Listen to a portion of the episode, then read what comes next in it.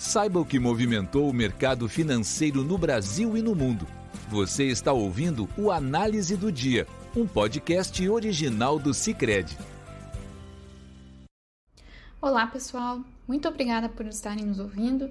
Aqui quem fala é Eleonora de Oliveira, economista da equipe de análise econômica do Cicred. E hoje, nesta sexta-feira, 3 de setembro de 2021, vamos falar sobre os fatores que influenciaram as movimentações do mercado aqui e no exterior. Repercutindo os sinais de desaceleração na recuperação da economia na Europa, os principais índices acionários da região fecharam um dia em queda. Além disso, o resultado abaixo do esperado na divulgação dos dados de emprego nos Estados Unidos também contribuíram para que as negociações fossem mais fracas nesta sexta-feira. Ainda pela manhã, a Eurostat divulgou que as vendas no varejo na zona do euro caíram 2,3% na passagem de junho para julho, contrariando as expectativas, que indicavam uma pequena alta de 0,2% no período. Na comparação anual, o dado registrou a terceira desaceleração consecutiva, que tende a continuar conforme os efeitos da base muito baixa de 2020 for ficando para trás. Além disso, o PMI de serviços da região também caiu, de 59,8 pontos em julho para 59 pontos na leitura final de agosto, vindo abaixo do resultado preliminar de 59,7 pontos. Apesar da leve queda, o número continuou acima do patamar de 50 pontos, indicando ainda um bom desempenho da atividade. Também apresentaram recuos em suas leituras os PMIs do setor de serviços da Alemanha e do Reino Unido. Quanto ao dado alemão, mesmo com a queda de 61,8 para 60,8 pontos, o setor continuou oscilando entre os patamares mais elevados de toda a série histórica, ainda indicando forte retomada.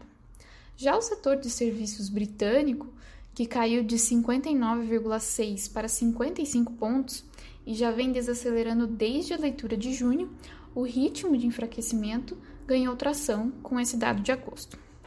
Com isso, a Bolsa de Londres teve queda de 0,36%, o DAX em Frankfurt recuou 0,37%. O CAC 40 em Paris teve queda mais intensa, de 1,08%, e o índice pan-europeu Stock 600 recuou 0,56%.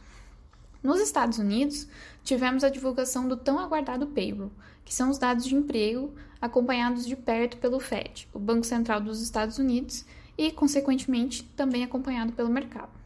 O dado, no entanto, acabou decepcionando as expectativas, que aguardavam uma geração de 750 mil vagas de trabalho em agosto, porém o relatório indicou a criação de apenas 235 mil vagas.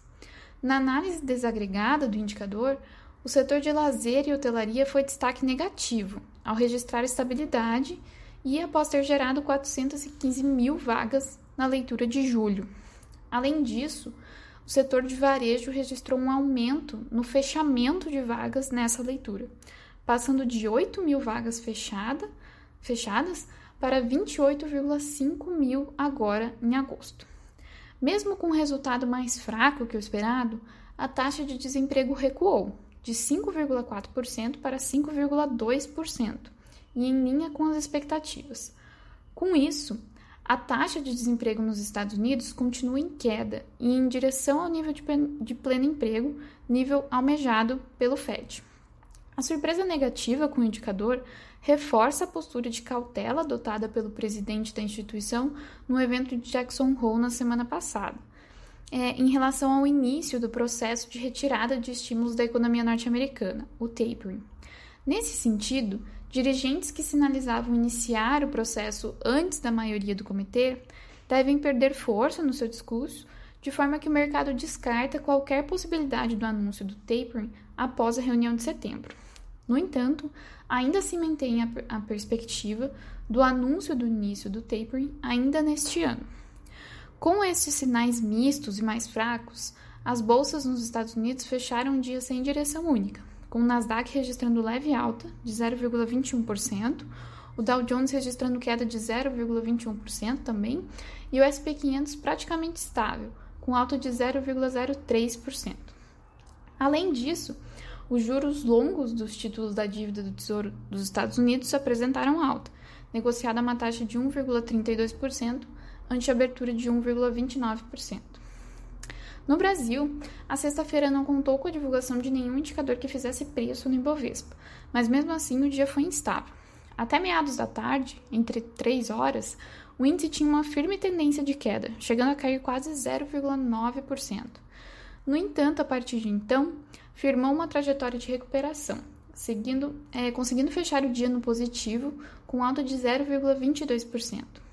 Mesmo com a recuperação, a semana foi de perda de mais de 3% na Bolsa Brasileira. E como durante a semana, as negociações eram impactadas pelos ruídos políticos e incerteza com a trajetória fiscal do país. Hoje, especialmente, as negociações também refletiam a cautela para o fim de semana, já que é feriado nos Estados Unidos na segunda e feriado no Brasil na próxima terça-feira. Este, inclusive, contribuía para aumentar o receio do investidor, já que a celebração da independência aqui no país será marcada por protestos é, por todo o Brasil, o que tende a aumentar a tensão política.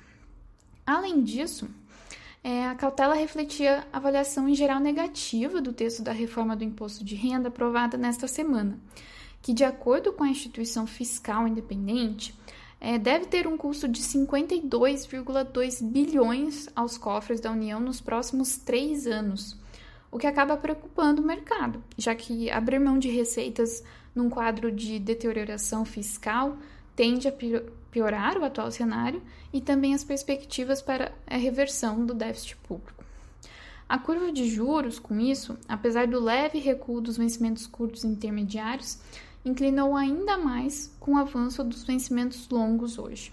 A taxa do DI para janeiro 23 fechou em 8,66%, de 8,67% ontem, e o DI para janeiro 27 terminou com taxa de 10,3%, de 10,20% ontem. E no câmbio, o dólar teve leve desvalorização, de 0,03%, cotado a R$ 5,18. Com isso, pessoal, encerramos nosso podcast de hoje. Obrigada por nos acompanhar. Um bom final de semana a todos e nos encontramos na próxima segunda-feira. Você ouviu o Análise do Dia, um podcast original do Cicred. Até a próxima!